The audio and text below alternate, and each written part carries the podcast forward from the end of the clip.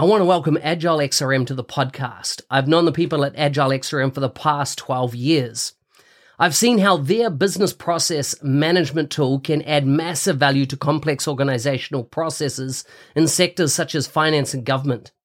If you have complex processes or a need for dialogues on the Power Platform or Dynamics three sixty-five, take a look at how this B P M tool can add value. You can find them at agile x r m dot com or check out the show notes for more details.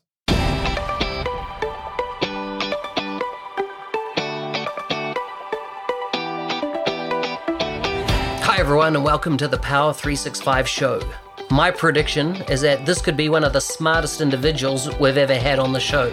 No pun intended, we sit down today to have a chat with Walter Sun, the founder of Bing Predicts and currently General Manager of Market Insights at Microsoft.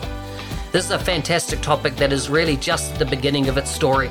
Let's delve a little deeper into how A I is transforming uh, industry via social and web insights and what the future could possibly hold. Full show notes can be found at n z three sixty-five guy dot com forward slash eighty-seven. Now let's get on with the show. Hi, Walter. Welcome to the Power three sixty-five show. Thanks for having me, Mark. So good to have you on here. I'm I'm keen to talk about your, you know, your area of expertise in Microsoft around market uh, insights mm-hmm. uh, and market intelligence. But before we do that, can you tell us a bit about your life, your family? Um, you know, what do you do when you're not working? Sure. I really enjoy sports, both participating and watching. Uh, my wife, daughter, and I enjoy playing basketball and tennis together. We also do some hiking. I personally also like to run and swim. I'm doing more okay. of the latter. You know, it's just better on my knees, and we're not getting younger. Mm-hmm, mm-hmm. So run and swim. Yeah.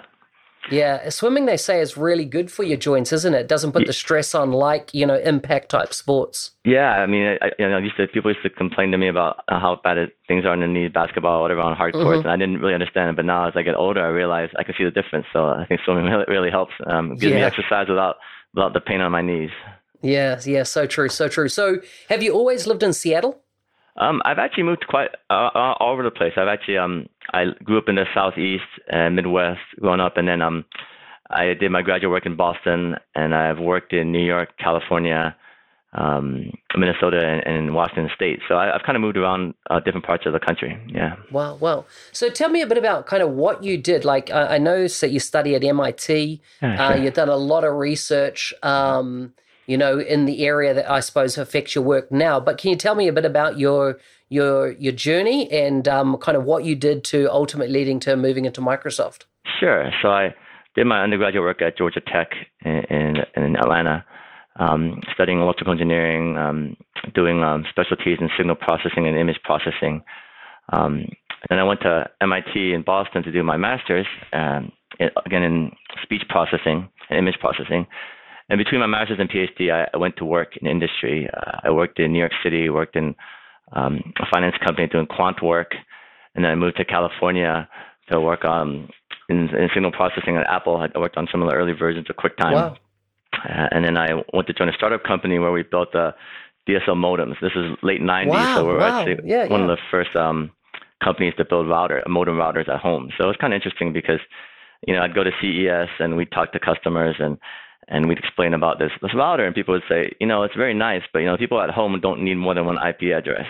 And you, and you think about it, you know, this is the late nineties, that people never yeah. thought that they needed more than one, you know, one device at home. So um, nowadays, you know, people have hundreds of I P addresses at home. Everything, their toaster, their refrigerator, everything is, has I P. So it's kind of neat to see how things, things have moved around.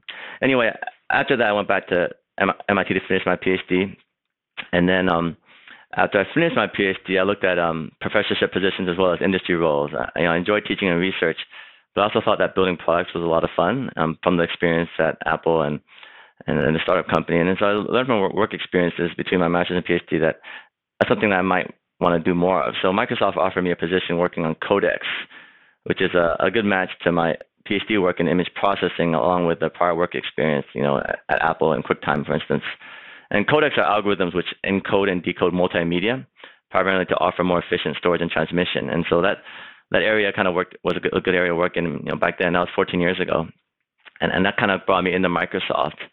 Um, within Microsoft, I worked in the codec team for a few years, and I moved into multimedia search. So the, the multimedia theme was in common there. Um, so, so it's a natural transition. And then when I was in multimedia search, I um, did some work and then moved into web search, where, where I, I was um, improving and maintaining the first version of our web crawler, which is the program that downloads and indexes the public web. And this will kind of come into play later when you hear a little bit more about what I'm doing in Market Insights. Um, around the same time, I also became a lead, and my team and I built out the first end-to-end pipeline for surfacing new results in our search engine. So, you know, nowadays, people assume all the latest information is in search engines. But, you know, years ago, decades ago, you know, the first search engines were more of like directory services, and we're just kind of building out the idea of showing new results, news on, on the site, so you can get it all in one place rather than having to go to news sites or whatever to get your news. Mm, mm, mm, mm. So, so, so is a lot of your experience then in Microsoft being in the Bing side of things? Um, the experience, yeah, a, a couple of years in Codex, which is kind of multimedia image processing, and then uh, several years in Bing. And Bing involved a lot of information retrieval, uh, machine learning, some some early deep learning work, which we're continuing now. Um, but yeah, then from from Bing, I moved over to to uh, apply this technology that I'm working on. Um, Well, I guess the, the basic idea is that in Bing, I started a project called Bing Predicts, which is a, a project that um, uses, leverages web signals. Um, so basically search search data as well as uh, I E and Edge browse signals, um, yep. all anonymized and aggregated, and as well as the web cache. Um, because we run a search engine, we have a copy of the, you know, copy of the public web.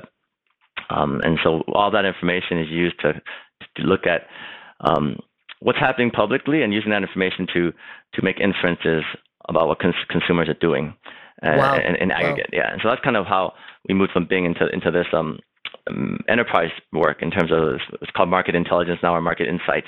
And so the idea is that the same predictions that we can do in, in, in Bing that we showed for reality shows and, and elections and other things, we can also do for enterprise companies. We help them inform them what's happening on the web, what's the pulse of of their products and brands. And that's kind of what wow. we're, we're doing now. Yeah. Wow. Wow. Wow. So we'll, get, we'll drill into that a bit more, but how sure. did you actually transition into, into the Microsoft Biz, Biz application team? Yeah, good question. I think um, the, the initial work we did um, in Bing Predicts, I guess it's to make it kind of uh, demonstrative for, for, for every, everyday users. We, we did predictions on public events first. So as I mentioned, uh, reality shows and, um, and elections and, and sports, in fact, and, And that kind of just set the tone. You know, if people ask us, hey, what what is this, you know, capability you have? We can demonstrate and say, look, using this signal, we can actually predict who wins American Idol with very high precision, right? And and these type of things. And so we did that. And once we finished doing that, we continued to use sim- similar technology, the same technology to apply to, to enterprise, you know, market insights. You know, how do we help marketing teams or sales teams understand more about their customers? You know, the same way you can predict what the popular what a popular vote is on, you know, three or four contestants on a T V show. It's the same as helping a company look at their three products or four products in their product line, saying which of these products resonates best with the customers, which demographics like my high-end shoe versus my, my entry-level shoe, or which demographics like this new new new new product that we're, we're, we're trying to sell. Yeah, yeah, wow, that's so powerful. That's so powerful. So across your career, what's been the kind of highlight achievements that, that have made you most proud so far? Yeah, I think, um, you know, from work, I think getting the Bing Predicts project off the ground was was was a uh, was good because it, you know, it, it evolved into Market Insights, and it was satisfying because it involved uh, a ton of pitch sessions and a lot of iterations to get to where we are today. You know, convincing people that it was worth doing. I think um, I feel like it's a lifetime's worth of sweat equity has been put yeah, into yeah, it. So, yeah. so I'm really happy to, you know, it's doing that. I think. Um, Uh, away from work, I, I you know I've been working with elementary, middle school children on preparing them for math competitions and tournaments. You know, I used to do these competitions myself, and I really enjoyed them. But I think what's more interesting is I'm finding it, you know, maybe even more satisfying watching students I work with compete because partially it's scalable. You know, you get more people doing it than just myself, and then I really believe that, you know, being proficient and competent in math is very foundational and something that I think the next generation is losing out on because of calculators, computers, and, you know, just a lack of a need to add things up in real time in, in daily life. Wow, wow. So good, so good, so good that you're, you know, you've got that outlet as, you know, outside the company as well. So I love it, I love it. But let's um talk about Market Insights. What it, what is Market Insights? I know it's a it's a new uh, term that we've, you know, come out in the last six or so months that I think I've, I've started seeing it. Yes. And what's your involvement with that technology? Our mission is to enable our customers to understand what consumers say, seek, and feel about brands and products. Um, the Market Insights product is a marriage of two product technologies, The first is uh, Microsoft Social Engagement, which uh, many of your listeners might be familiar with since it came from the NetBreeze acquisition. And it's been in production by Dynamics three sixty-five for the past five years. And that, that product ingests multiple social sources. You know, you have forums, news sources, Twitter, Facebook, Instagram, LinkedIn, Reddit, YouTube, Discuss, et cetera. And we derive insights on what's happening real time on the web in the social space. The second aspect is the Bing Predicts work, which I mentioned a little bit earlier, which takes aggregated and anonymized search data, such as that, that from Bing, as well as opted-in, anonymized, and aggregated browse data from Internet Explorer and Edge to better understand web activity. Uh, finally, we also leverage the fact that, you know, since we have a search engine, we have a copy of the web, public web. So we can use that to look at forums, blogs, and news sites quickly to understand how things are evolving. Um, and my involvement in it is, you know, I, I, having a background in data science and engineering, my early involvement was prototyping and building predictive models in Bing Predicts. Um, so I think one of the fun things about these M L models is that you can compare against actual results very quickly when the events themselves are happening. So, so it's quite fun doing that. Um, but going deeper on your question about technology, we build the in-house algorithms which process billions of data points. And, um, you know, we have the unique data, as, as I mentioned earlier, and also the rare expertise for processing web-based signals. Uh, the social engagement team has had years of experience building sentiment models for social, and the Bing Predicts team has years of experience working in Bing, building web search rankers and document processors. So all of this expertise, when you put these minds together, you know, allows us to convert a large quantity of data into digestible, relevant, actionable information for our customers. Wow, wow. So so I just want to um, kind of drill into a couple of key concepts you came up there uh, okay. with. One one is signal, which is, you know, we know it's really important. Too much information is like having no information if you can't find That's you know, right. what, what you're looking for. So so a lot of your algorithms, I take it, are dealing with getting the signal clean, if you like, right? From uh, That's right. uh, getting the noise out of it. And then on insights, do you see that Uh, when we look at kind of use cases for this, you've mentioned, you know, uh, various brands that want to monitor their brands. Okay. Would also there be the opportunity to monitor, for example, your competitors' brands and, and your key product lines that might compete with yours? What other use cases do you see around the insights? Yes, good questions. So the first question, to answer your first question, the, the idea is that, you know, we're starting with um, raw data, right? So for instance, you look at a, a, a Twitter feed, you get a lot of information, a ton of information, and just finding everything you need is difficult. So the first step of our processing is to create signals. So we take, you know, all of our search data and anonymize and aggregate and create uh, signals, such as like, this is a trend happening in the state of California, or, or in Twitter, the social sentiment for your product is positive, twenty-five percent positive, and this is the this is the reason. That's the first step. The next stage beyond that is to take these signals and create insights, meaning that, you know, first thing, you know, after you have some signals saying, hey, twenty-five percent of people like your product in California, for instance, the, the insight might be, hey, did you realize that your, your ad campaigns on the West Coast of America are more re- resonating better than the ones on the East Coast, right? So that's an insight. And then once we can build out good insights, we want to go to the next step of providing recommended actions. And this would be kind of initially maybe something so- simple and soft just to get people's confidence that we have the right idea. You know, for instance, like in this same example, maybe that you want to recommend doing advertising campaigns in a different part of the country. Um, later on, when we actually, you know, have more information and, and understand the customer better, we can even provide more deeper insights, maybe offering specific recommendations, which hopefully they can take. So that's kind of the, you know, the end of the story. So the, the customer example would be, you know, anyone in, in marketing or sales that wants to know a little bit more about, about their competitors or their current products. You know, there are existing products out there that can let you look at your own product. You know, you can track your websites and information, get analytics there. But since we actually aren't in that, in, in doing that, we actually look at everything on the web. We can look at all your competitors. And that's valuable in a couple of ways. One way is, like you said, just knowing day to day how they're doing, what they're releasing.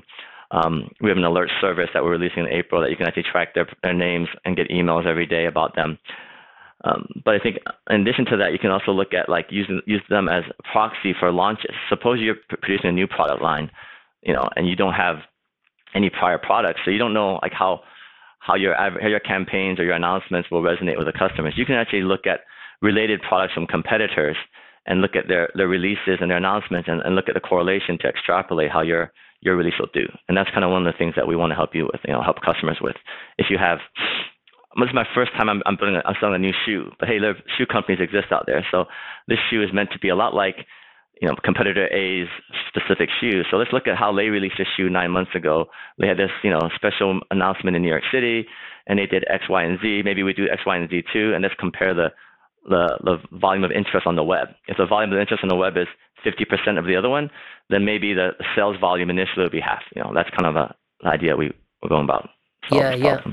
Interesting. So one of the other things you said there was around, you know, understanding what people say, think, and feel. That's that's one of your goals. That's right. And and, and I can understand say, right? That's yeah. that's pretty straightforward. If someone yeah. says something, they've searched for something, they've they've spoken something, done an audio search, whatever it might be. That that's easy to to if if you like understand. Think and feel. That's interesting, right? To me, that's interesting. So w- w- when you, what what does this mean when you articulate how people think? Let's just take think to start with, and then we'll unpack feel. How how how do you get that information? You actually say seek and feel. I'm sorry, not think. Ah, seek. Seek as in like searching, yeah. So say, seek, and feel. Okay, I'm yeah. glad I clarified that.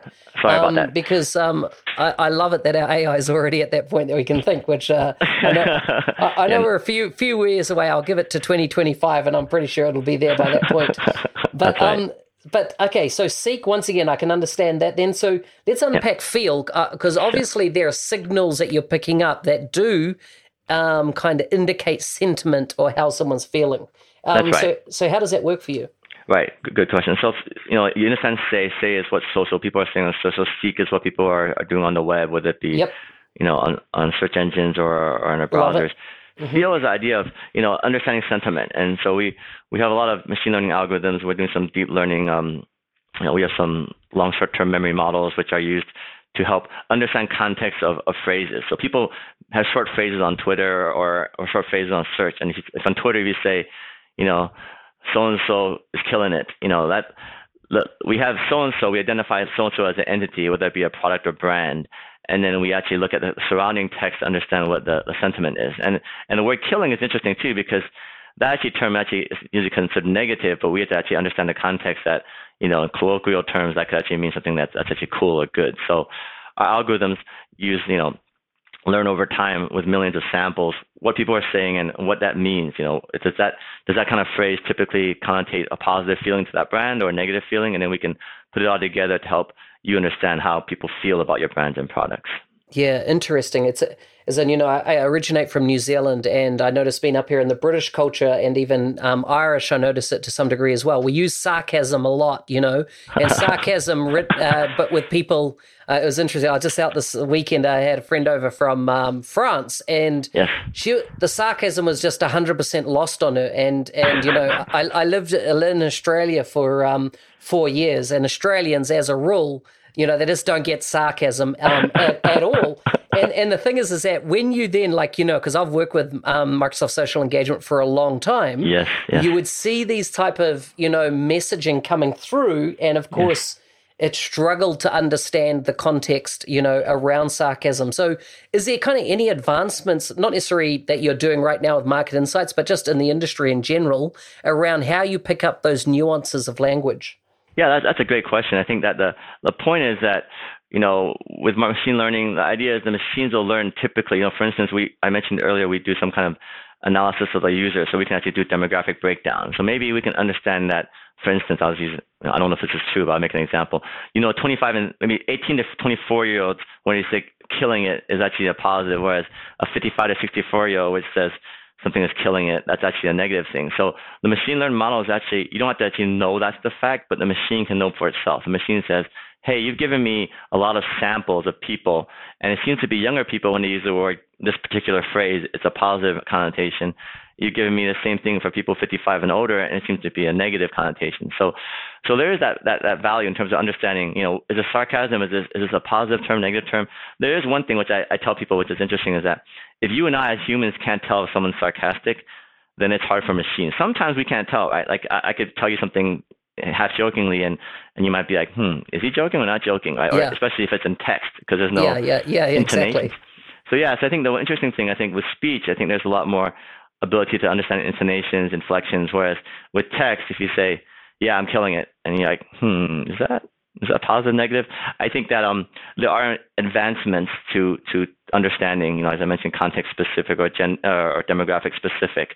But I think there is still the idea that machines can only get as good as as humans, basically. I mean, I know there's some things I can do better, but I think if you think about it, if it's really hard for a human to tell, it also becomes quite hard to teach a machine to tell a difference. Yeah, yeah, yeah, yeah. And and I suppose that if you added into that mix all the various languages in the world, it just it's another whole complex layer at the top. That's right. And you mentioned a good example of culture, where different cultures have different ways of expressing sarcasm, or, or you know, some things are, maybe some people say certain things in a joking way and other people don't don't realize. So so it, that, that part, I think machines can learn. Machines can say, hey, I know you're from New Zealand, or I know you're, you know, so that can help. But I think that at the same time, it's, what's interesting is just, you know, people understanding that it is a hard problem by, by virtue of the fact that if it's a problem a human being can't easily discern, then it's actually a very hard problem for a machine to discern. Yeah, but we're yeah, doing our yeah. best to make it as, as good as possible, of course. Yeah, getting it close to, you know, starting to get it as good as humans can detect, and then hopefully even doing better. But but it, yeah. it's, it's tough. It should theoretically always get better, right? In time, as in because you've got right. a, a greater data set than any one human could potentially tap into. Correct. Um, so okay, so very interesting. So another question that I have, which um, you know, slightly off topic, is how to ask an effective question to market insights, right? It's easy if it's going to, like, you know, brand A has brand B and they've got, you know, this range of products, yeah. uh, you know, I, it's something we know what it is. But what happens when it's, you know, it's uh, when we drill into like the ontology of a word or a phrase, yes. and it's the nuances around it. So I might say, you know, a blue car, but yes. that was it a, you know, what make a car was it? What model of car was it? What, what you know, um, what color of blue? Was it sky blue? Was it ocean blue? Like there's mm-hmm. a whole bunch of nuances around the concept of a blue car. How right. do you unpack, you know, um, yes. enabling customers to potentially ask the system the right questions? Yes. Yeah, one of the features we're, we're shipping in April is um, a feature we call assisted query. And the idea behind that is that kind of like what you're talking about in terms of like understanding what, what shade of blue you have. There are a lot of terms that may be ambiguous. So, for instance, let's look at the word eagles. Um, the first thing assisted query does, which you may be familiar with search engines or even, you know, editors, you know, if you use Microsoft Word or, or Bing, is if you start typing eagles and you type E A G, by the time you hit G, the word eagles as a suggestion pops up. Um, that's, so that's, you know, that's good to finish. But I think what we also, you know, you want to make sure you, we know that that's the intent of your word. But besides that, there's actually multiple intents of what it, what eagles could be. So in our product, because we're looking at products and brands, we would give you suggestions for three potential things, possibly even more. But, you know, the, the first thing is you, we offer you the professional American football team in Philadelphia. There's also a seventies rock band, and then there's the animal, right? So, so what we would do is when you start typing eagle, you type E A G, would pop up, you know, Uh, on the drop down, different options. Hey, do you want the, the football team? Do you want the rock band? Or do you want an animal? And if you select it, um, we would provide enough extra context around that search term to make sure that the information you get is related only to that. So, for instance, you know, if you type in eagles and then you click on the professional football team, we would actually put, you know, tags like, you know, uh, American football, Philadelphia, which is where the team is based, you know, um, and, and different things. Whereas if you want the rock band, you know, we may, it'll, it'll be things related to music. And then if you like the animal, then, you know, certainly it'll just be related to the eagles, the animal. And so the idea is you have that ability to do that. And in addition to that, once we can get to know you better as a user, the models can actually learn. Like if you're other topics, let's say you're tracking eight topics and the other seven, first seven topics are all music related. And then the eighth time you type E A G, we would probably say, hey, the first recommendation is the rock band, because we're thinking you're looking at seven rock bands. If you're like looking at sports teams all around the world, then the, the Philadelphia Eagles would be probably the most likely context. And if you're a zookeeper and, you know, you're looking at a bunch of animals, then eagles, the animal, would be kind of what we show. So that's kind of how we do some basic understanding, you know, of what you're looking for. We also look at we look at surrounding text as well as past information you've done to, to build um, what they call a prior model, or, you know, just a, a clue as to what you're interested in and not interested in. Yeah, interesting, interesting. So is your focus now at this point to target really, you're, you're talking about, you know, product-based research or uh, brand-based research, as in just, you know, in the past kind of the use cases that I had, you know, in the former product M S E was around uh, uh, potential crimes being committed in market, Um, as in using social media, you know, hmm. platforms, et cetera, to communicate those. So therefore, we were definitely looking at the nuances of word, because, you know, someone's not going to talk about drugs and use the word drugs. They're going to use, you know, street names for those words, hence why right. building out ontology. And then the other one was around, you know, let's say there was an outbreak um, of a disease of some sort, and right. or there was a um, people started getting sick because they were um, consuming a certain food or medicine, and all of a sudden people started, you know, whether, you know, on various social platforms talking about this, you could, uh, you know, the technology would allow you to see a pattern forming, you know, mm-hmm. the keyword density, that type of thing. Are you, right. are you, are you thinking now that you're moving away from that type of model and just focusing on um, the use case being um, around uh, understanding the market, you know, as that's the name now, um, uh-huh. marketing slash brands, that type of thing, rather than those, because there's purpose-built products definitely out there for those other, you know, scenarios I just gave. Um, so do you see you've, you've doubled down on focusing on the market as such?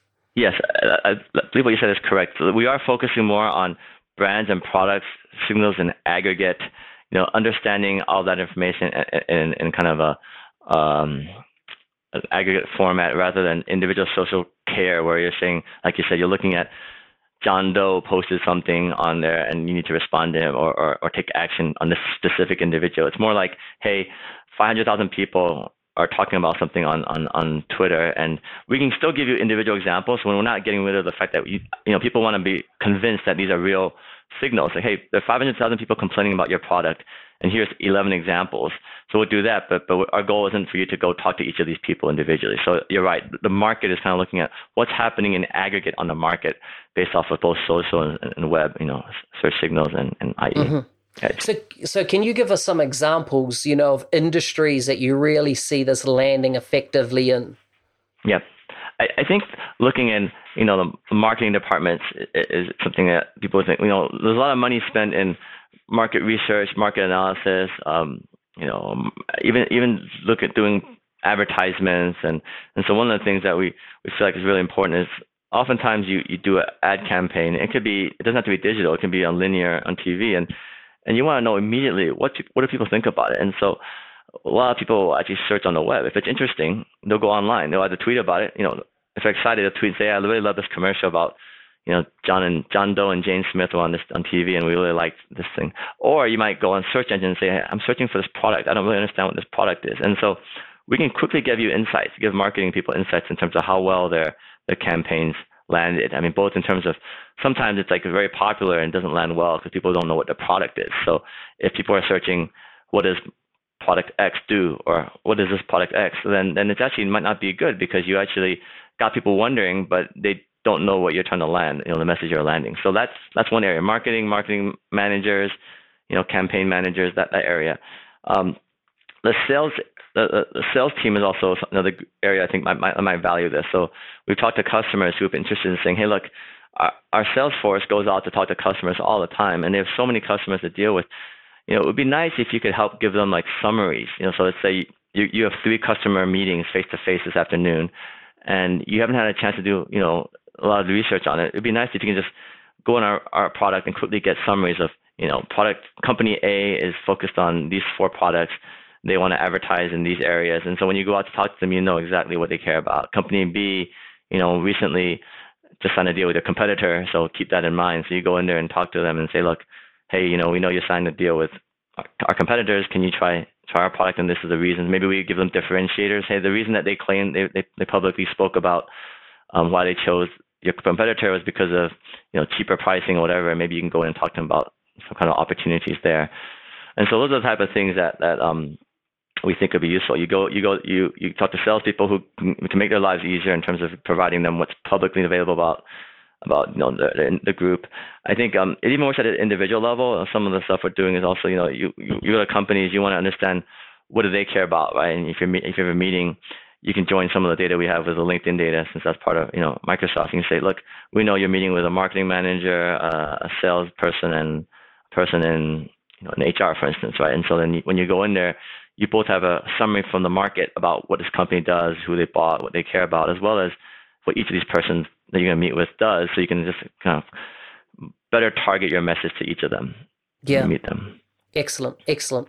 So, so tell me a bit about the, you, you, you touched on Bing Predicts a, a couple of times, but I just want to understand. So the data is not just based on, um, you know, the web cache or, you know, the public web, but you're also, um, uh, obviously taking telemetry signals, um, uh, which are, you know, have no personal data in it, but you're taking telemetry systems from um, Internet Explorer and Edge browsers. Um, and and is that feeding into your kind of predictive models? Is is, is that what the case is? Is are those the only other two sources, or are there um, more? There are two of, of, of many sources, but I think, yeah, those are two big sources. And, and the way it works, as you mentioned, is we have, you know, all the data we have from search is anonymized and aggregated, so we don't deal with any individual searches or even know who they are. But we're taking a look at, like, you know, what are people searching for, what documents they click on. And so the idea is that you, there's actually, you know, some of the work we've done in context is that, you know, once we get a, a handful of searches and, and documents people click on, we can predict with decent confidence their gender, you know, age range, reading level, even political affiliation. And so, wow. Wow. And so that's why, you know, by, by doing this, it's valuable to kind of help. It's actually yeah. valuable to the customer too, right? If we understand what customers are looking for, then the, the people make the products can build stuff people want, right? Like one of the things, like one of the things I was thinking about when I was trying to buy a car when I lived in California was I wanted um, traction control, and and the, the local dealerships didn't want to, didn't have it. It was just a, you know, regular sedan that, you know, popular sedan people are selling, so people in California don't need them. But, you know, if there was a, a lot of people who wanted it, and maybe not in the case, I mean, I could have been a red herring, but, you know, if it was a case that they learned a lot of people are actually clamoring for certain features on a car, then maybe, you know, you should actually stock them or, or, or produce produce more of them in that certain area. So the idea is that we look at search traffic and say, look, if a lot of people are asking for something or looking for something in a certain region, we can use that as a signal, right? Um, same thing with I E and Edge. One of the things that we, we look at um, is uh, what we call customer decision journey. So if you're buying a laptop, for instance, you don't just go out and buy it today. Usually, you know, do some research. And we found, you know, approximately speaking, you know, people typically spend about three months doing it. First month, they're looking at the processor.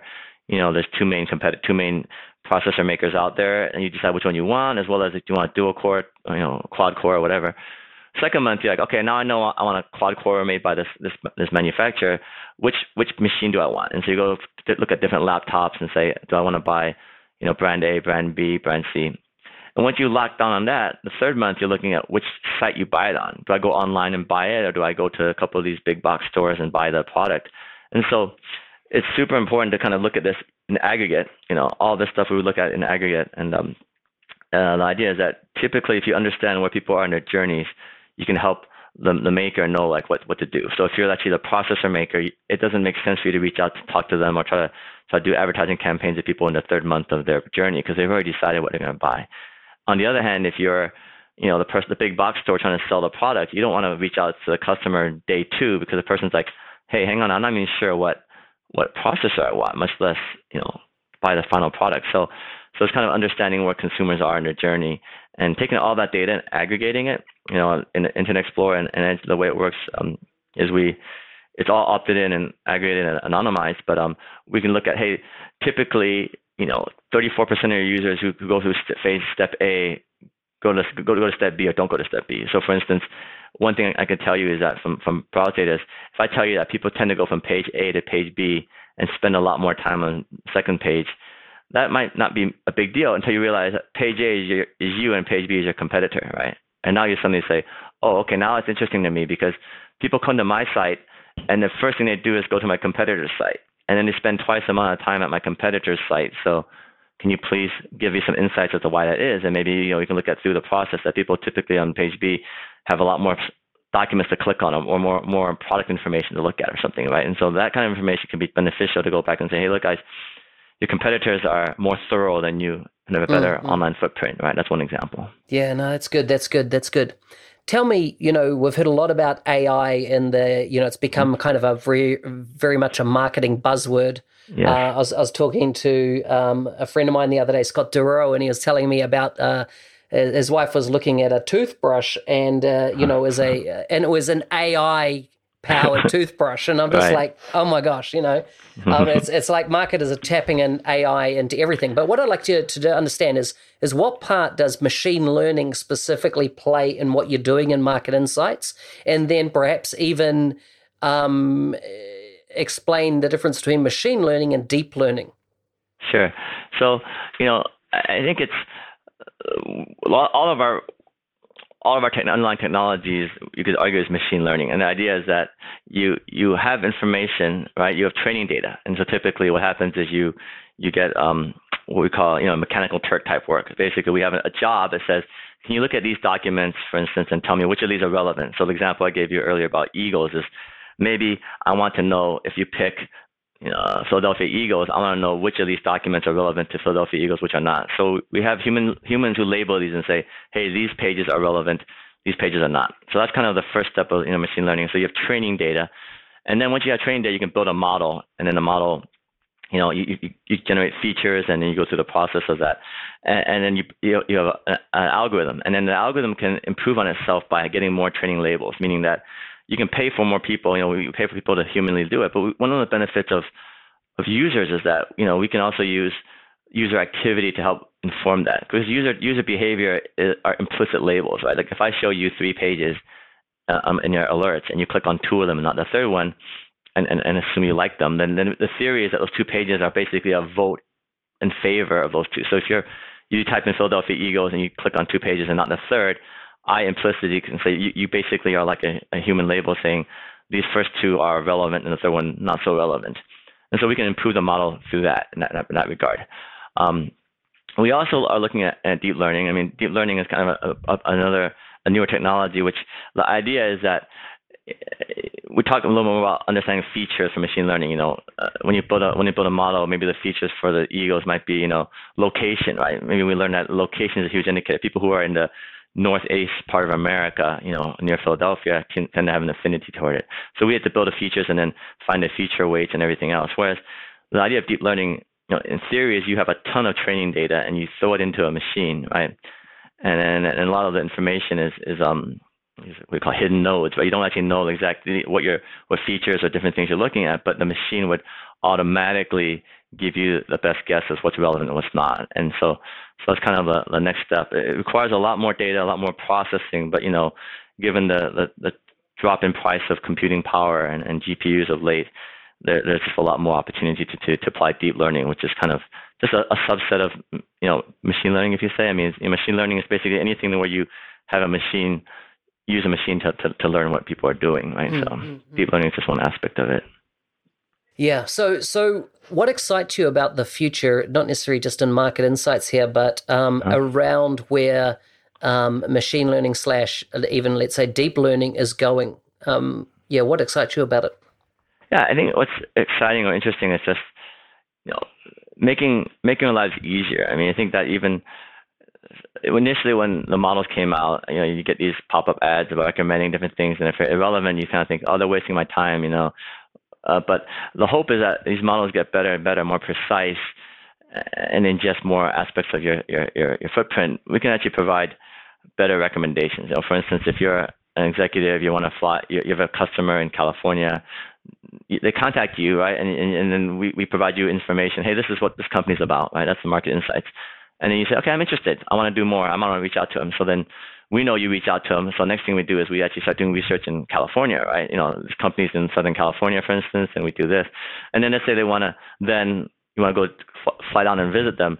Then once we know you do that, even implicitly, if we have access to, you know, if you're in the same system, if you're using the office network and we see you opt in to allow us to see, hey, you have on your calendar, you have a trip to L A, then we can actually start taking information out of that and, and further applying recommendations. It's almost like having a, a, a human assistant, right? That's that's actually that's actually not human, right? And I think that that's kind of the goal of you know the machine learning and, and algorithms. I think people worry about like the, the the movies, you know, where they say you know machines take over the world. I think I think that's probably you know farther down the road. I think the short term is helping make things better for you. You know, I think about like self-driving cars, where that's a great vision, but I think the initial part is helping you be safer, right? I mean, like you, you might not have self-driving, or some, you know, most cars have features that help you autocorrect. If you go out of your lane, it tells you you're out of lane. That's actually a self-driving feature, right? But yeah, it's exactly. Just, it's just an assistant rather than it's going to just take over driving your car all the time. Yeah, yeah. Pra- practical A I rather than uh, the visionary future sci-fi, you know,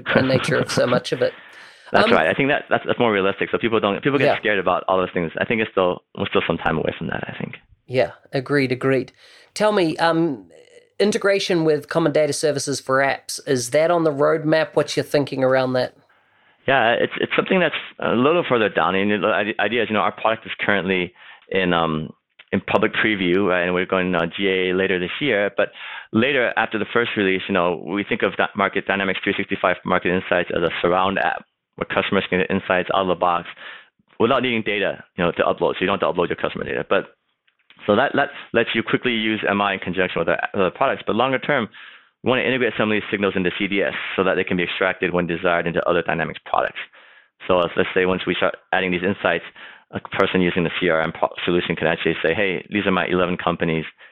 Pull out from C D S what information you have on these eleven companies yeah. through Market Insights. I love it. Um, I love it. Yeah. We, we're even going a step further, you know, talking to folks like in the sales team or your sales product, like we can ingest the sales, we can actually do ourselves in the product. We can do it in integration. Rather than have to pull data from C D S, we can actually have a in-product integration that says, hey, we can just figure out what your customer sales contacts are. So rather than have you enter topics, brands, and products into this um, alerts product, we can just go ahead and set them up for you and then say, hey, confirm that you want them. And say, hey, we actually think you might want to get daily alerts on these eleven companies. Do you want these? And then you can pick and choose, but you can auto-export any different things you care about. So that's kind of one thing we're thinking about doing next. Awesome. Awesome. Uh, it's been great talking to you, to you uh, Walter. Let's just get on to some quick fire questions before we wrap okay. up, because uh, I'm looking forward to actually having some one-on-one time with you, because the whole area of machine learning and uh, and deep learning fascinates me, and kind of, of where that's going to go. But tell me, what are you currently doing to kind of learn new things? Like what what's kind of, you know, on your radar this year that you're aiming to increase your knowledge on?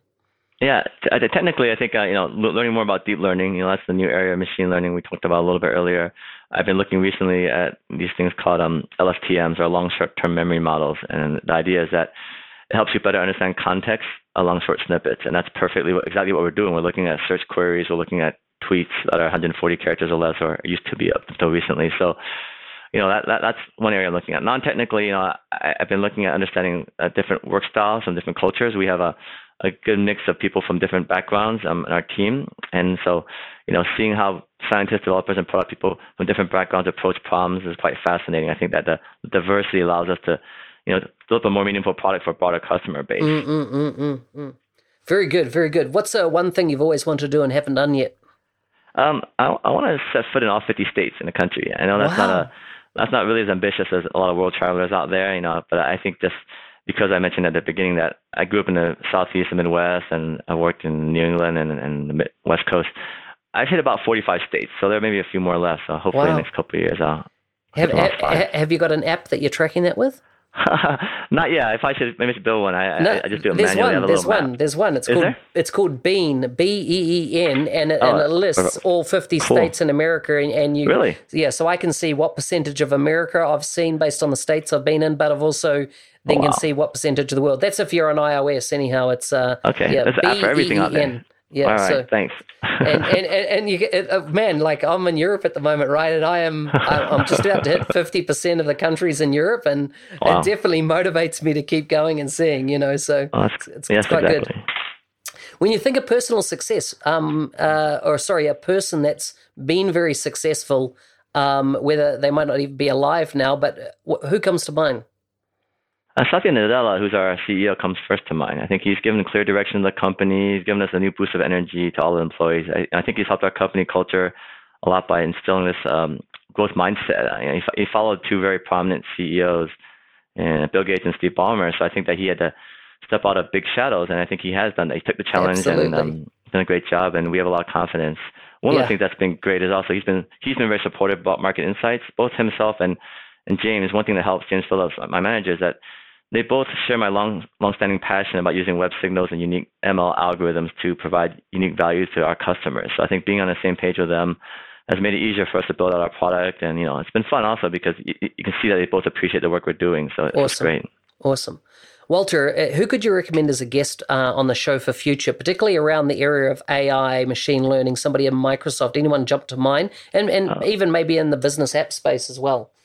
Yeah, I think um, Frank Rigel is um, building out a uh, customer uh, bot program yeah. and A I, and he, he's he's one one of my peers, and he, he's done a lot of interesting work there. Awesome. I think um, the Dynamics three sixty-five customer insights area is also interesting. Vig Rigel Rajan and um, Satis Thomas, who's yeah. a G P M, um, both um, uh, doing you know good work in that area. So those are two people you can talk to. Awesome. Um, yeah. Thank you, Walter. It's been a pleasure to have you on the show. Before I let you go, if people want to follow you, where can they connect with you online? Um, you know, I, I use Twitter some. It's under at mm-hmm. Walt Sun. Um, I think um, the the blog post I've made on about our products, you can actually reach out to me through there. I think there's uh, information yeah. links there too. Hey, thanks for listening. Have you got an A I story to share? Shout out to me on any of the social media platforms at, at N Z three sixty-five guy or hashtag N Z three sixty-five guy, and we can have a chat. Full show notes can be found at N Z three sixty-five guy dot com forward slash eighty-seven. Uh, I'll see you next week.